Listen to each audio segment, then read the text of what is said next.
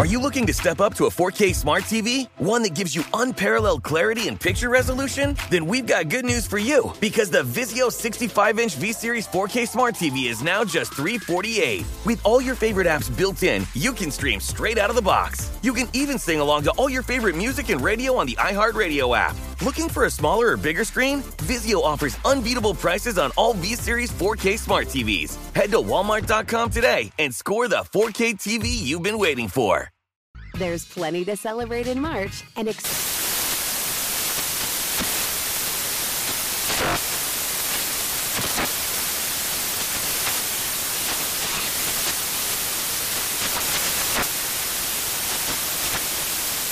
Craft Month with the perfect pizza at home class from Craftsy. And anytime is right to listen to iHeartRadio's iHeartCountry Radio. Discover more shows and movies for free. Ready to celebrate International Women's Day? M and M's and iHeart present Women Take the Mic, sharing empowering stories of women supporting and celebrating each other. And of course, there is a smooth and creamy companion for your listening pleasure, Peanut Butter M and M's, because they're just another way to help treat yourself in situations where you deserve a little added delight, like listening to your favorite podcast. So savor the deliciousness of Peanut Butter M and M's and spread some positivity. From breaking glass ceilings to dominating in sports and entertainment, women truly are unstoppable.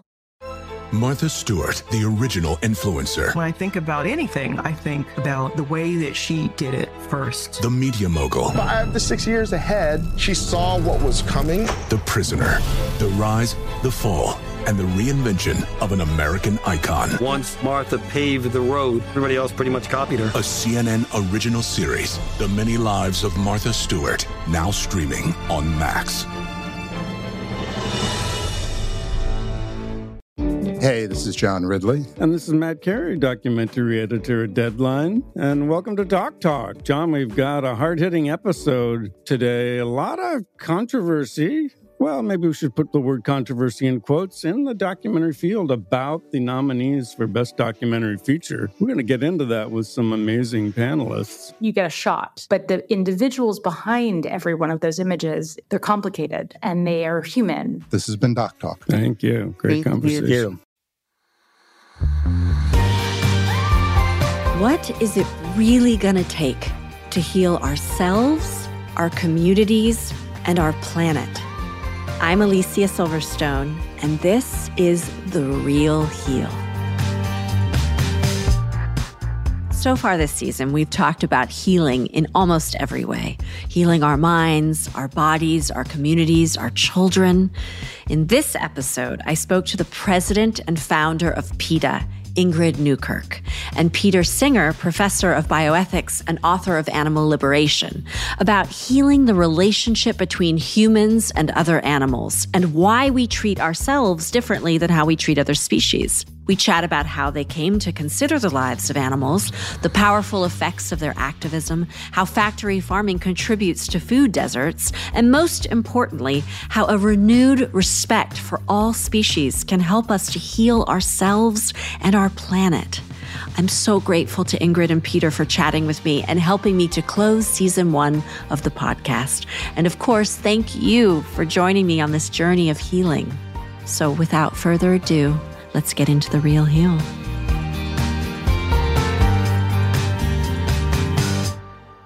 Ingrid and Peter, I am so grateful to both of you to speak to me today. You are both incredible and so important to me and the journey that I've been on. So I want to introduce you properly. Ingrid, would you like to start?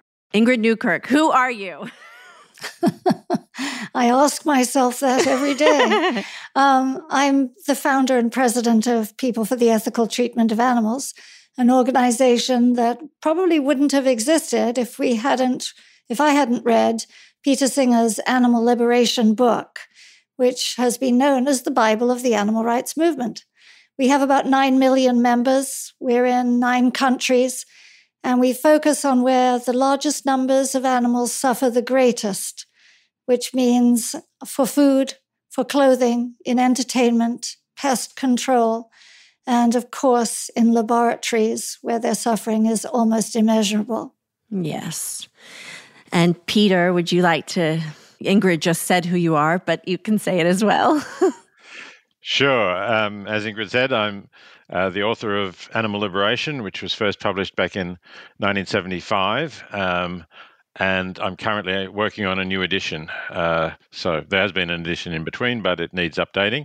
I'm also professor of bioethics at Princeton University. My background is in philosophy, specifically ethics. Uh, I'm Australian, as your people can probably hear, and I'm speaking to you now from Australia. Lovely.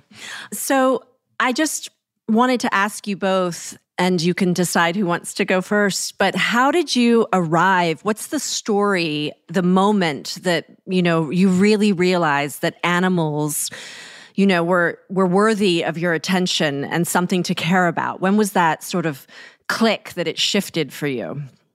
Peter, it happened to you first, so I think you should go first. Mm.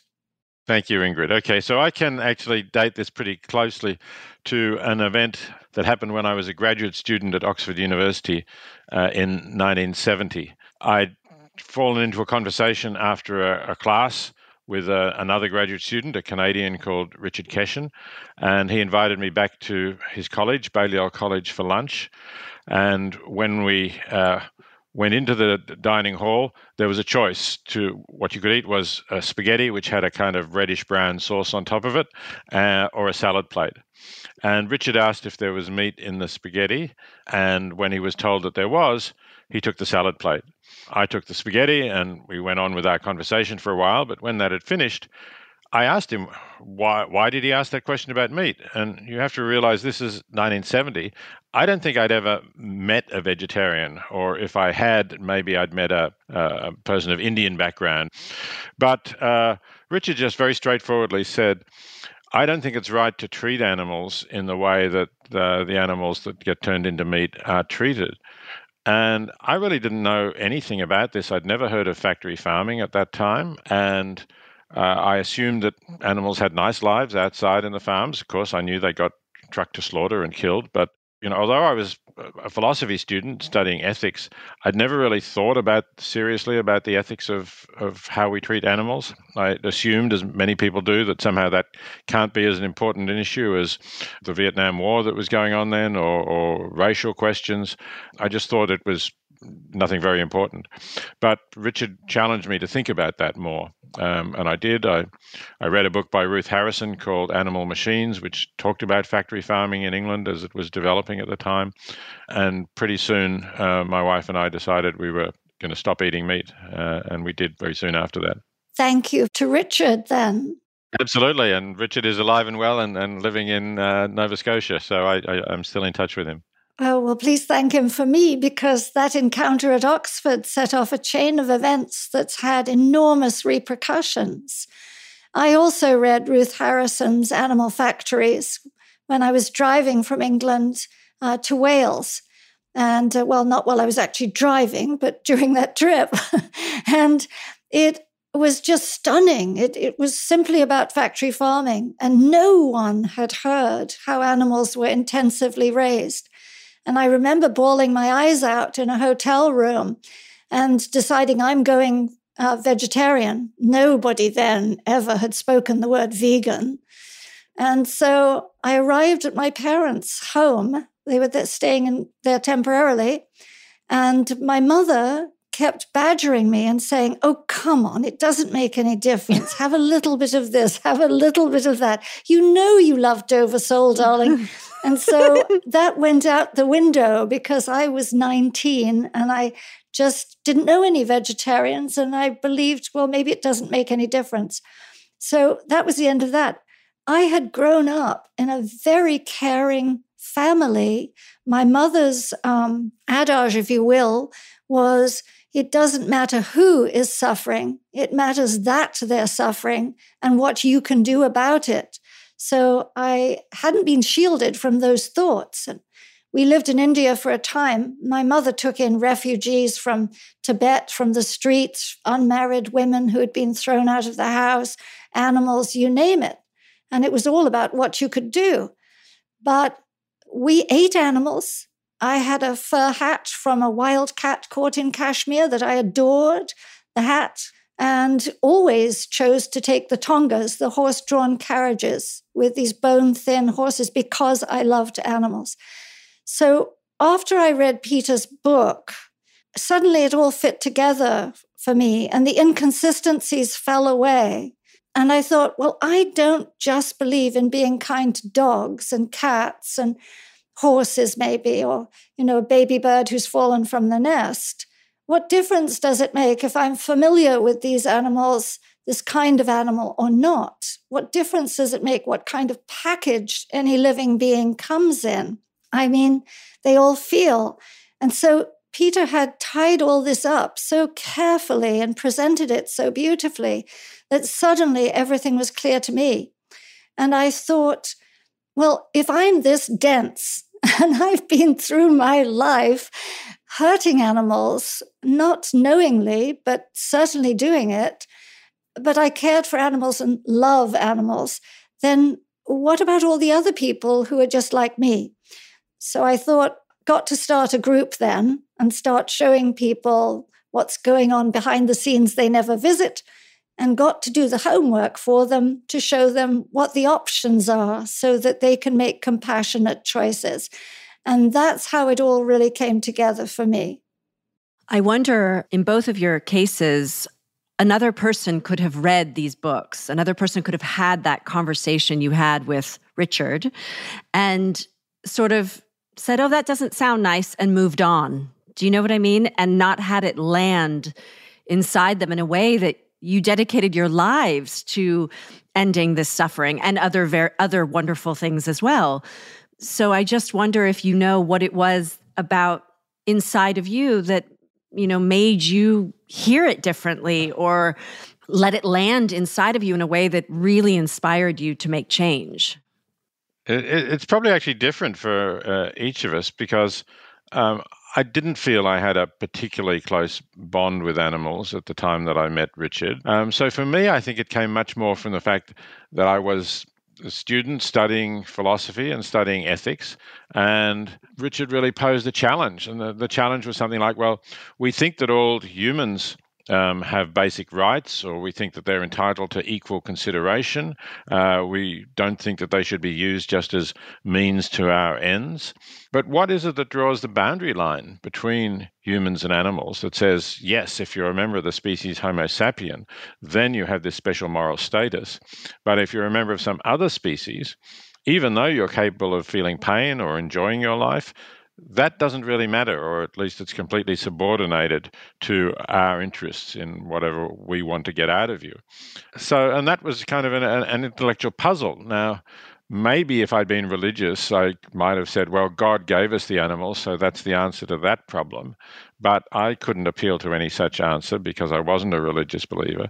So I thought about it, and for, for a little while, maybe I thought, well, you know, there must be some something here that I'm missing. What is the explanation? Everybody else thinks it's okay to treat animals as means to our ends.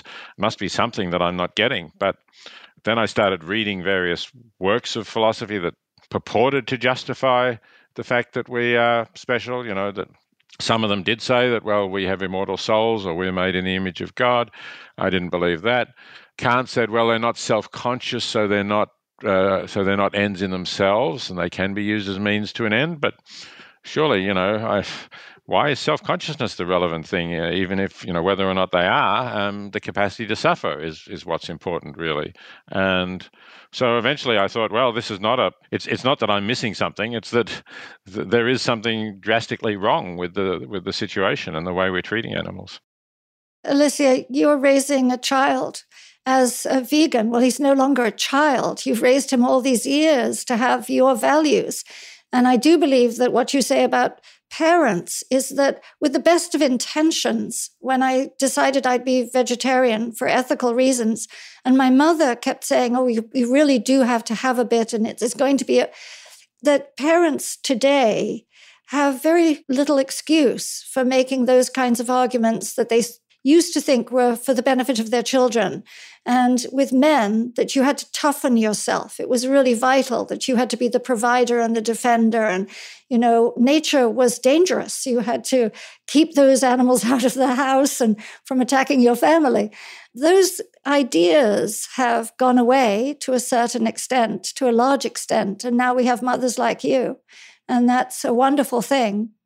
I love hearing all that you're saying. And it made me think when you said that animals, you know, maybe aren't self-conscious. I, I'm not sure if I understand the entire proper definition, but I would argue they are, because the way my dogs look at me when they do, you know, if they do something like, you know, they've gone to the bathroom in the wrong place, the the drama that occurs inside of them, the emotional reaction, the shame they feel, the um, and then one time I was with an elephant in Africa, and I, you know, we stumbled upon him in the bush, and you know how when you stumble upon an elephant, you need to make a lot of noise to scare them away. And he put on such a show. This elephant looked at, it was like, you know, he stopped, and we were doing all the noises, and he looked at us, and he just said, "I'm not going to do this today." It was sort of this whole drama around, he had so much pride and he was trying to show us that he was strong and tough. But meanwhile, he was just scared and wanted to go away. So I think that represents a self-consciousness on some level. I don't know if that would be correct, but I, I'm sure that, that there are many animals who are self-conscious, and you know, you mentioned elephants and dogs are probably good candidates, but there may well be some others that are not. You know, yes. we, we, we don't know, but as I say, if they can feel pain, if they can suffer, that seems to me the, the critical thing. Yes. Um, and the self-consciousness, you know, maybe add something to that for some species, but uh, perhaps not for all of them. Well, I will say, I, I find it so annoying that on TikTok and some parts of the internet, you have people shaming their animals, putting a sign around their necks to say, "I've been bad," Aww. Or making them stand in the corner facing the wall. You know, the shame is that you don't understand your animal's communication. They can't speak your language. You haven't a clue what they're saying in theirs. You speak not one word of dog or elephant. And you expect them to fit into our world. And yet they're emotional creatures, all of them, I believe. I mean, there were just some articles, I'm sure you saw them, about new ones, about insects and the fact that they can feel shame. And so, you know, it's just, size doesn't mean anything. Brain size doesn't mean anything. But they are all emotional beings, and they feel lonely. They grieve. They love. They feel joy. They cherish freedom, and they don't want to be dominated any more than we do. I mean, yes, a wolf has an alpha wolf, but we aren't understanding the very clever ways in which they try to communicate with us. Um, even a cat going, doing their business outside the box. It's not a random act. It's a message that I'm sick, my box isn't clean, you've got a new mate who kicks me off the couch. There's something going on there where they're very cleverly trying to impart something to you.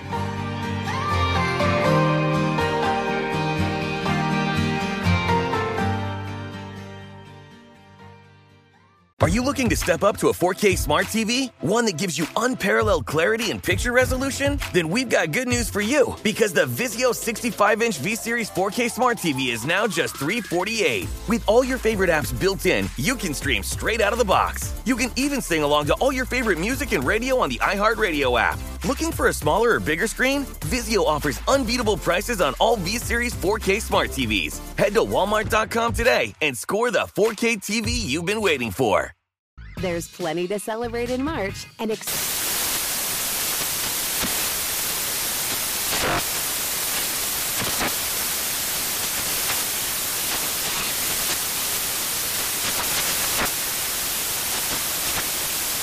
Craft Month with the perfect pizza at home class from Craftsy. And anytime is right to listen to iHeartRadio's iHeartCountry Radio. Discover more shows and movies for free.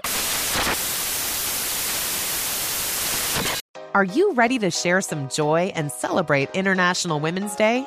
M and M's has partnered with iHeart for Women Take the Mic, treating you to the most uplifting and empowering stories of women supporting and celebrating each other.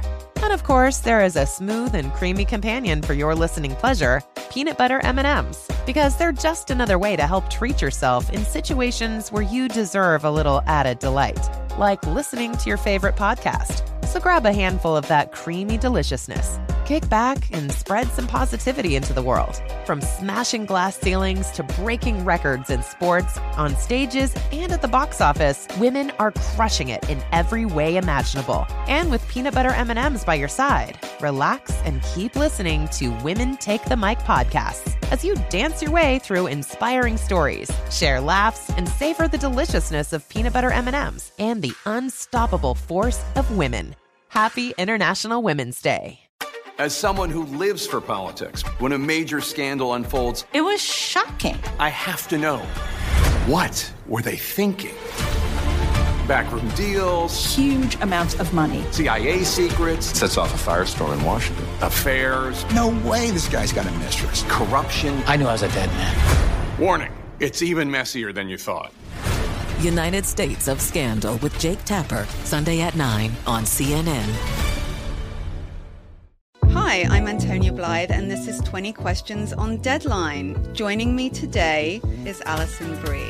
Welcome, Alison. We got second place in my seventh grade lip sync contest for one of the songs on that album. The one that was like, "You've already won me over." Oh, that's a good one. Yeah. It's a very of all slow. The, of all the options. In spite of me. Like, what did we do? It's so slow. Don't forget to listen to twenty Questions on Deadline. Thank you again, Alison. Thank you.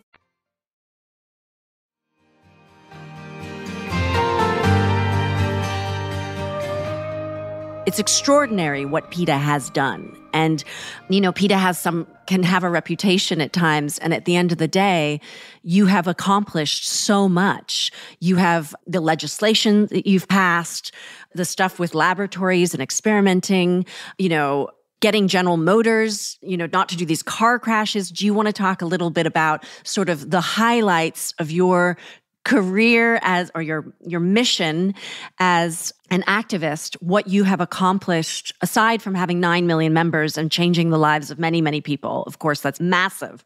But specifically for the animals, what things are sort of highlighting the changes that you've made that you can say, we've changed this, and I know it's because of the work I've done? Well, we can be really annoying and we can be somewhat embarrassing. And people will want to distance themselves for, from us. But there's always a method behind the madness. We're not here to win a popularity contest. Uh, our feeling is, if you tell people what they already know and agree with, what's the point? So we're here to push the envelope. And at first, even it's hard to think back now, when we first brought up fur in nineteen eighty and did a massive mailing showing steel traps of raccoons and foxes and so on caught in them. Nobody knew there was anything wrong with fur. I mean, that's amazing to think of now. And people mocked us as we were outside fur stores, crawling along the ground with fake blood and what have you, jumping onto runways.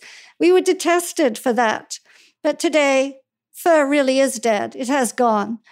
The same was true with For forty years almost, thirty-some years, we stood outside circuses, Ringling Brothers, Barnum and Bailey Circus, the greatest, which I think was the cruelest show on earth, with their chained elephants and their bull hooks and their training. And people said, "Don't you dare stand here with my children coming in. Don't you ruin my children's evening or afternoon." And they would be vile to us. Uh, we suffered all sorts of abuse, but we really didn't care, because we knew that we were right and that the animals couldn't stand there. And so we did. And of course, we brought other actions, as you say. We litigated, we went to the federal government, we did undercover investigations, until we had enough that they cried uncle. They realized people aren't coming to the shows anymore. They don't want to deal with the demonstrators, or they understand the cruelty. And we've been fined and so on. So they folded their tents and went away. Funny enough, they're coming back now, but it's without any animals whatsoever. It'll be the new Ringling show. That's amazing. So when we first started talking about vegan, and I remember cooking the first vegan hot dogs on the National Mall in a plug-in wok, and people would come by and they would say, "What are these?" And we would say, "Oh, they're plant-based. They're, they're made with plants." And they would go, "Ooh." And they would go next door to the pork hot dogs. But now, of course, everybody knows vegan, vegan, vegan. It's everywhere. And so I think you just have to plug away. We were very uh, excited to stop some of the military's tests on animals, to stop, as you say, the car companies all over the world crashing pigs and baboons into walls, when now we have mannequins. We've employed many scientists. We have over nineteen scientists. I say over because I think it's now twenty on staff. And they actively find ways to fund non-animal alternatives to very cruel animal experiments and get them adopted. Monoclonal antibodies, different um, things for uh, diphtheria, for an, a, a different lung uh, model instead of sticking mice into tubes. So basically, we just try to reach as many people as possible in as many ways as possible with as many different messages as possible. Deathly serious, scientific, shocking, funny, whatever we can do, because you never know what's going to touch somebody and make them think, well, maybe I won't do that anymore, or, well, they have a point. So people do throw rocks at us all the time, but that's fine. Just in the back of your mind, as advertising people say, you have to hear a message seven times before it resonates. So we're we're hard at it. Yeah. I think it was Peter who said, we all eat, we all dress ourselves, or maybe this was you, Ingrid. I don't know which one of you it was. You'll have to claim it. We all dress ourselves, shampoo our hair, buy things. When we look at all the, those ways we spend money, we have the power of the purse. And that's so important. This sounds like Peter. Even something like you buy a pair of leather shoes and you don't think twice about it. And then I was just going to say that there are so many great alternatives out there for all of these things. But you're talking about the power of the purse. The power each of us has is in the purchases that we make. Well, we said that, but Peter okay. said everybody, there's something everybody can do, right, Peter? Because everyone eats three times a day. And that's some three times a day you can make a choice. But the power of the purse is very important to understand because somebody can feel magnanimous, and they are, if they write a check for ten dollars, one hundred dollars, ten thousand dollars to a humane society or an animal rights organization.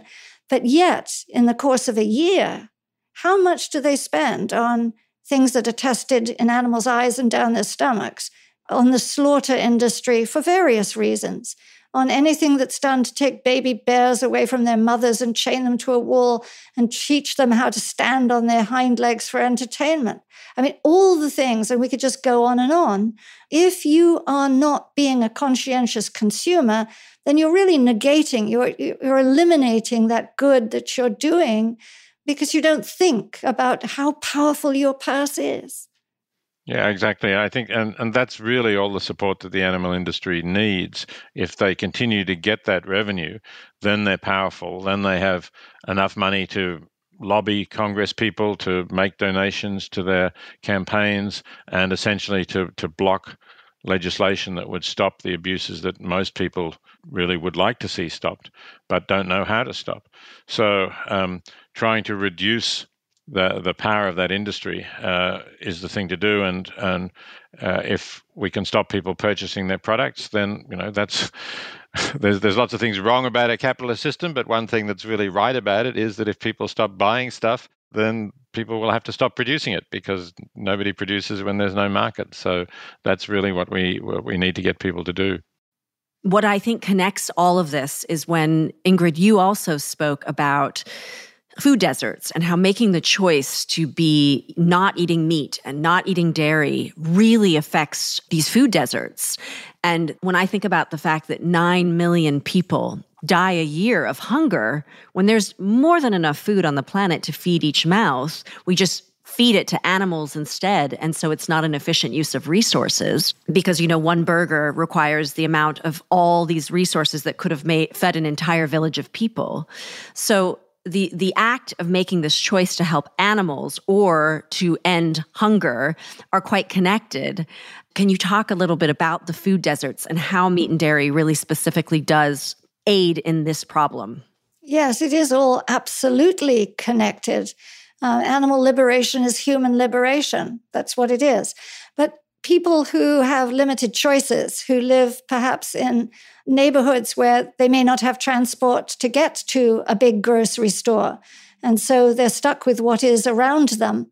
And what is around them is usually places where they, stores where they cannot get whole foods, grains, fruits, vegetables, fresh foods.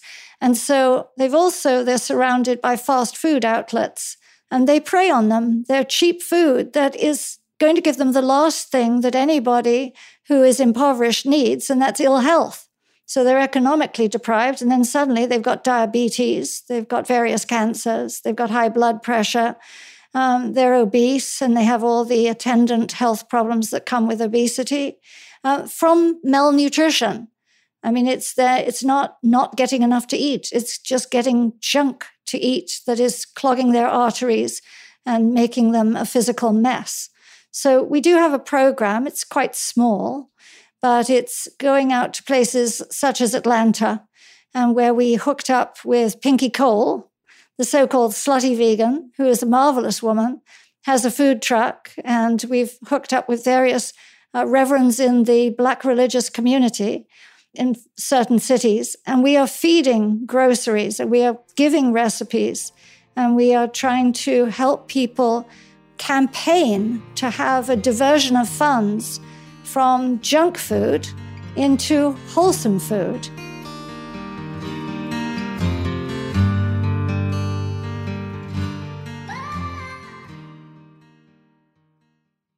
Are you looking to step up to a four K smart T V? One that gives you unparalleled clarity and picture resolution? Then we've got good news for you, because the Vizio sixty-five inch V-Series four K smart T V is now just three hundred forty-eight dollars. With all your favorite apps built in, you can stream straight out of the box. You can even sing along to all your favorite music and radio on the iHeartRadio app. Looking for a smaller or bigger screen? Vizio offers unbeatable prices on all V-Series four K smart T Vs. Head to Walmart dot com today and score the four K T V you've been waiting for.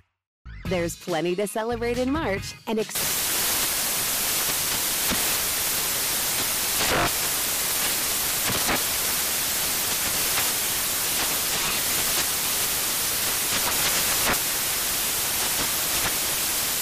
Craft Month with the perfect pizza at home class from Craftsy. And anytime is right to listen to iHeartRadio's iHeartCountry Radio. Discover more shows and movies for free. Are you ready to share some joy and celebrate International Women's Day?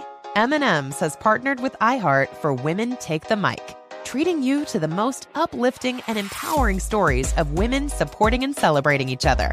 And of course, there is a smooth and creamy companion for your listening pleasure, Peanut Butter M and M's, because they're just another way to help treat yourself in situations where you deserve a little added delight, like listening to your favorite podcast. So grab a handful of that creamy deliciousness, kick back, and spread some positivity into the world. From smashing glass ceilings to breaking records in sports, on stages, and at the box office, women are crushing it in every way imaginable. And with Peanut Butter M and M's by your side, relax and keep listening to Women Take the Mic podcasts as you dance your way through inspiring stories, share laughs, and savor the deliciousness of Peanut Butter M and M's and the unstoppable force of women.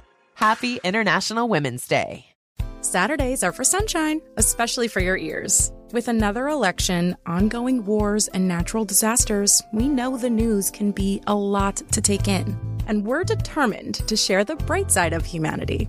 Every Saturday, take a breather from the headlines and hear all the uplifting happenings across the world with Five Good Things, a new weekend edition of C N N Five Things. That means you can find this goodness in the same feed as Five Things. Listen to Five Good Things on the iHeartRadio app. Hi, I'm Antonia Blythe, and this is twenty Questions on Deadline. Joining me today is Alison Brie. Welcome, Alison. We got second place in my seventh grade lip sync contest for one of the songs on that album. The one that was like, "You've already won me over." Oh, that's a good one. Yeah. It's like very of all slow. The, of all the options. In spite of me. Like, what did we do? It's so slow. Don't forget to listen to twenty Questions on Deadline. Thank you again, Alison. Thank you.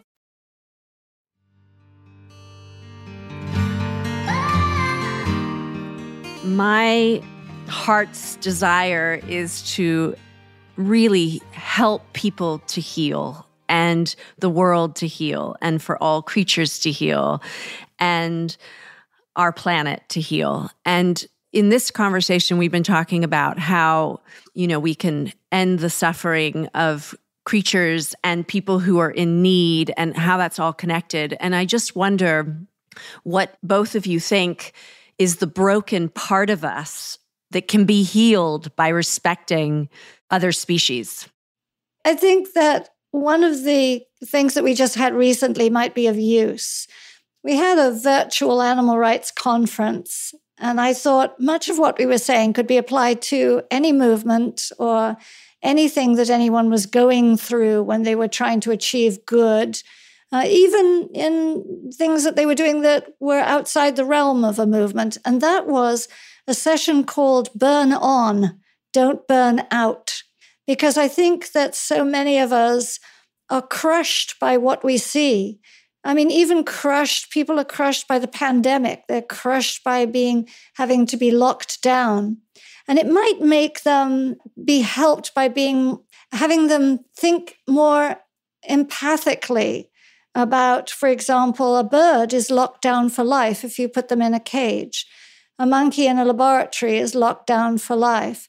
And I think that they can help heal themselves by thinking about how it fits into the whole, but also to think that when you feel depressed or you feel enraged or you feel just worn down, it's so useful as a device to look back at how far society and the world has come, the positive things that have, have come about, all those things that have progressed, and then look forward, not with despair or thinking that things are, are hopeless and, and there's nothing you can do, but the little things even that you can do every day that will make you feel better and will make you less despondent and will bring about some positive change. Maybe that's too simplistic a way to put it, but there are so many ways that you can lift yourself out of the kind of malaise that comes from being in a pandemic or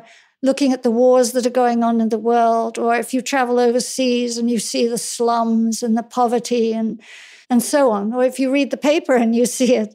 There are so many ways in which you can concentrate on the now and the today and the what you can do, that that's where our focus should be. And that is a very healing thing. If I can add to that, I think it's really important to know that we are part of this change. And that involves bringing your values together with your actions, with your life. To me, that's been a really important thing, that um, recognizing where my food comes from and avoiding food that is in, produced in ways that exploit animals and are cruel to animals has helped to bring my values together with my with my actions, because food is something that we have every day. We make choices about what to eat three times a day, perhaps. And so it's a way of reaffirming that you're living a life that is in accordance with your values. It's not the only way of doing it. Of course, there are other things that we need to do as well, but it's a really important one. And as I we were saying earlier, you know, we know that we're not supporting with our dollars the uh, industries that are exploiting animals. We also know that we are reducing our impact on climate change, and that's another thing that we need to talk about. The, the planet needs healing from what we have been doing to it over the last couple of centuries of industrialization, and the increasing amount of, of meat and animal products produced has had a big impact on, on climate. It's responsible for huge quantities of greenhouse gases, particularly potent methane that is being released. And we know that those who eat a plant-based diet significantly contributing to reducing their personal footprints, uh, carbon footprints, and uh, also they're withdrawing support from those industries that are involved in this. So that's another way in which our values can be displayed through our actions, that we, we care about the planet, we care about the future of the planet, we care about the people who are going to suffer most from climate change. And again, that's the people uh, who are in poverty, who don't really have alternatives, who rely on rainfall to grow the crops that they that they eat. Uh, they're the ones who will suffer most, who will have the, the least, the fewest options to go somewhere else. So uh, in all these ways, I think focusing on what we eat and trying to not be complicit in the suffering of animals, not be complicit in the pollution of the planet. Those are things that can heal ourselves at the same time as we're healing the planet and healing the violent relationships that we uh, would otherwise be having with animals. There are two things that you hear all the time. And one is, I feel like an automaton. I mean, I, I just go through life, which is related to the other one, which of course is, what is the meaning of life? And you may never know what the meaning of life is, but maybe the meaning of life is that every single day you try to change something a little bit. You try to bring a positive force to bear. You try to do some good. And most important, I think, is, yes, what we eat is vital because, as you say, three times a day and snacks in between, is that that can be a vegan life or it can be exploitive, but it's also feeding others. I think anyone who's listening to this has the ability to cook or buy or prepare or something, a meal for someone else. Not for another vegan, but for somebody who is eating animals or eating things that animals produce, like eggs and milk and honey and so on, is show them, because often people will not explore this themselves. They're stuck in their traditions. They're stuck in their old ways. But if you go next door, or you go to work with a meal, or you pay it back to the person in the drive-in that has a vegan burger, and you pay it back so the person behind you gets a free one, you are introducing them to something that might stick. And of course, especially with children and the parents of children, as you know more than I, is those are the great influencers. And those children have, hopefully, if we don't just mess up the whole thing, decades and decades and decades of life ahead of them. And so they are worth investing the time in educating them. And they're always invariably receptive. They don't want to hurt animals. It's only when they grow up and they become inured that they really start to think it's, it's sissy to care or something like that. It's not. When they're kids, they want animals to be friends, not food. I just wanted to echo a little bit of what both of you said, but um, go back to the child in us. We are all little wounded children. And I mean, hopefully some of us aren't, but there are a lot of wounded children. And when you think about a child, if you put a child in a room with a cow or a pig or a chicken, the last thing they're going to do is come out having eaten or tried to eat that animal. They're going to snuggle with it, play with it, and connect with it. Once you go to an, an animal sanctuary and play with cows and play with pigs and hold a turkey in your arms and have them sit on you like a cat, you just start to feel connected to yourself and to the purity and their deep souls. And it's the most beautiful, beautiful thing. And I think it's just connecting back to our child and ourselves and allowing ourselves to live our truths. And I'm so grateful to have had this conversation with both of you. Is there anything else you want to say? Thank you, Alicia. You, you've said that uh, beautifully, and um, it's been a privilege to be part of this conversation. I don't need to say any more than that, I believe. Thank you, Alicia, very, very much for everything you do, for Peter, for the animals, for humanity, for your son. And if anybody needs anything that Peter can provide, that, and that's the PETA one, um, to help them in their exploration of how to live peacefully on the planet, please get in touch with us. Here we are, PETA dot org. I couldn't be more proud and proud of you both, and just proud of having this conversation with you and knowing that you're in the world doing what you're doing. So thank you for all the good and kindness that you're putting in the world. It's really, really, really beautiful. And we need more of you. So thank you, thank you, thank you. Thank you, Alicia, very much.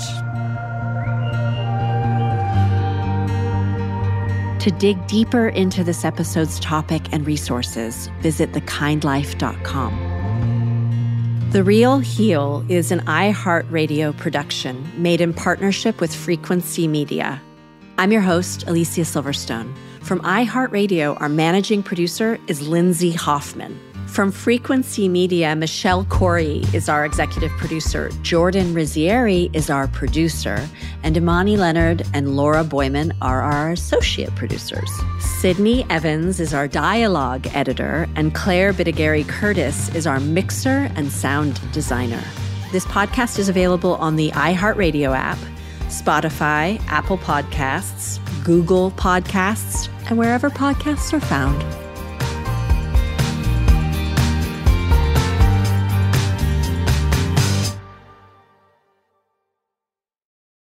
Are you looking to step up to a four K smart T V? One that gives you unparalleled clarity and picture resolution? Then we've got good news for you, because the Vizio sixty-five inch V-Series four K smart T V is now just three hundred forty-eight dollars. With all your favorite apps built in, you can stream straight out of the box. You can even sing along to all your favorite music and radio on the iHeartRadio app. Looking for a smaller or bigger screen? Vizio offers unbeatable prices on all V-Series four K smart T Vs. Head to Walmart dot com today and score the four K T V you've been waiting for. There's plenty to celebrate in March and ex-